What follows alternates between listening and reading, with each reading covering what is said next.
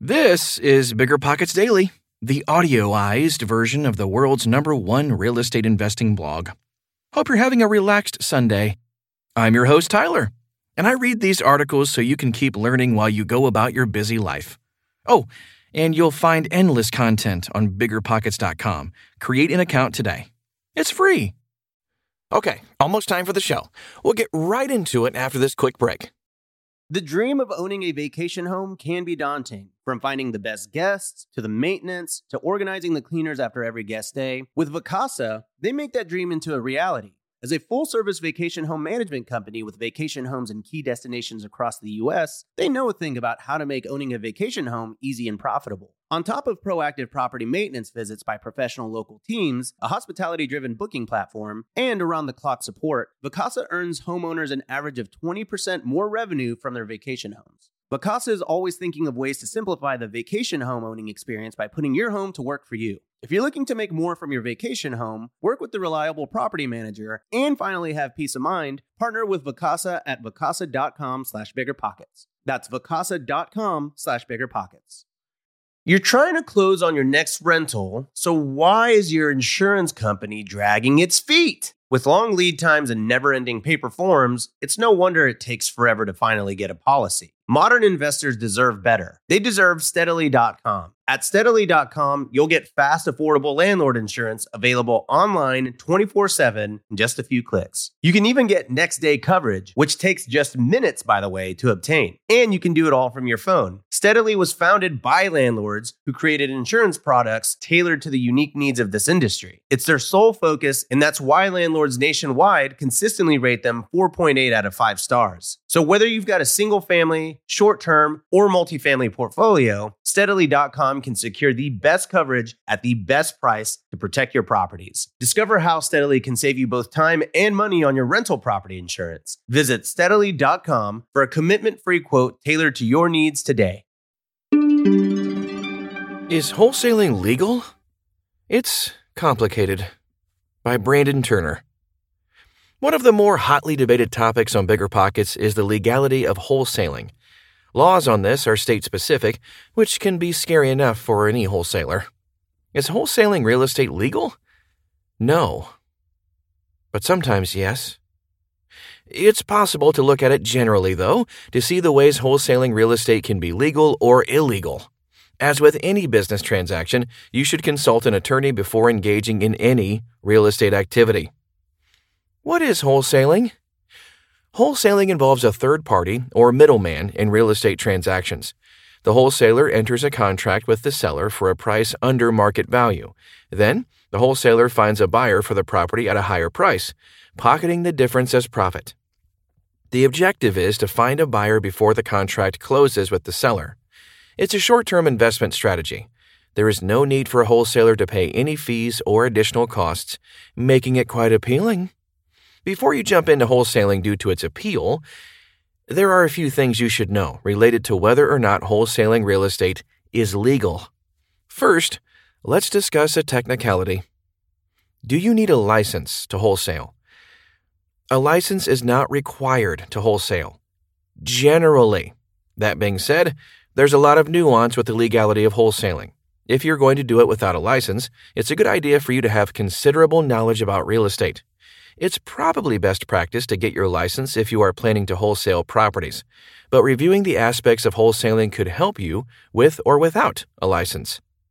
What's illegal about wholesaling? The debate on whether wholesaling is illegal revolves around the term brokering. Although each state has its own definition, a broker is someone who helps put a deal together. For example, the state of Florida defines it as Broker means a person who, for another, and for a compensation or valuable consideration directly or indirectly paid or promised, expressly or impliedly, or with an intent to collect or receive compensation or valuable consideration therefore, appraises, auctions, sells, exchanges, buys, rents, or offers, attempts or agrees to appraise, auction, or negotiate the sale, exchange, purchase, or rental of business enterprises, or business opportunities, or any real property or any interest in or concerning the same.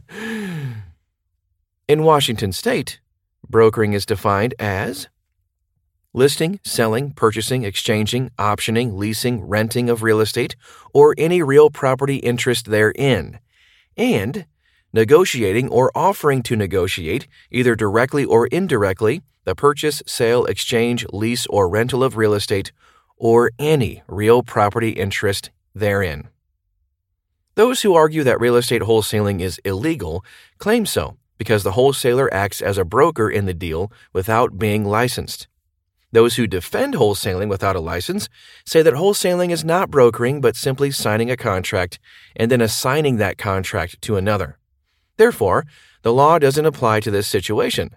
They are not selling a property, only the ownership of a real estate contract. To further complicate the situation, there is the issue of marketing a property that you do not currently own. Most states include marketing a property as brokering. For example, let's say Jim, the wholesaler, buys a property from Deborah, and Jim then sells the property for cash to Tom. If Jim didn't know Tom, but put the ad for the house on, say, Craigslist, is he marketing the property? Most definitely, yes. Putting a deal under contract, marketing that deal, and then assigning that deal is a fast way to get fined by your state government and get a misdemeanor on your record. But what if Jim wasn't marketing the property? What if Jim knew Tom and told him about the deal? Is that marketing? What is the right way to wholesale real estate? So, how do you protect yourself from breaking the law? Here are a few tips to help guide you, but you should also talk to an attorney and you're set. Number one, get a license. This one is a simple fix. No one can accuse you of brokering without a license if you have your license. A real estate license makes you appear more legitimate to potential buyers and expand your list. However, you will now be held to the same ethics as other licensed real estate agents. Making a wrong move during a wholesale could impact your license and reputation. A license would hold you to a higher standard and cost you a couple grand, but it's better than getting a penalty from the state for breaking the law. Number two, assign contracts. Assigning contracts is the most common way to wholesale real estate. In essence, you begin a contract with the seller and then sell rights of the contract to a buyer, often for a fee. There's no minimum capital needed, which can be a perk for most investors since you do not own the property, you must be careful how you advertise it to stay within the law, as we touch on in number 5. Plus, you are promising the seller that you are buying their property when you are giving it to another buyer. This is the most common wholesaling method, but it's also the most precarious. Number 3, double closing. Rather than assigning the contract, you buy the property, own it, even if for only 5 minutes, and then resell it to a buyer.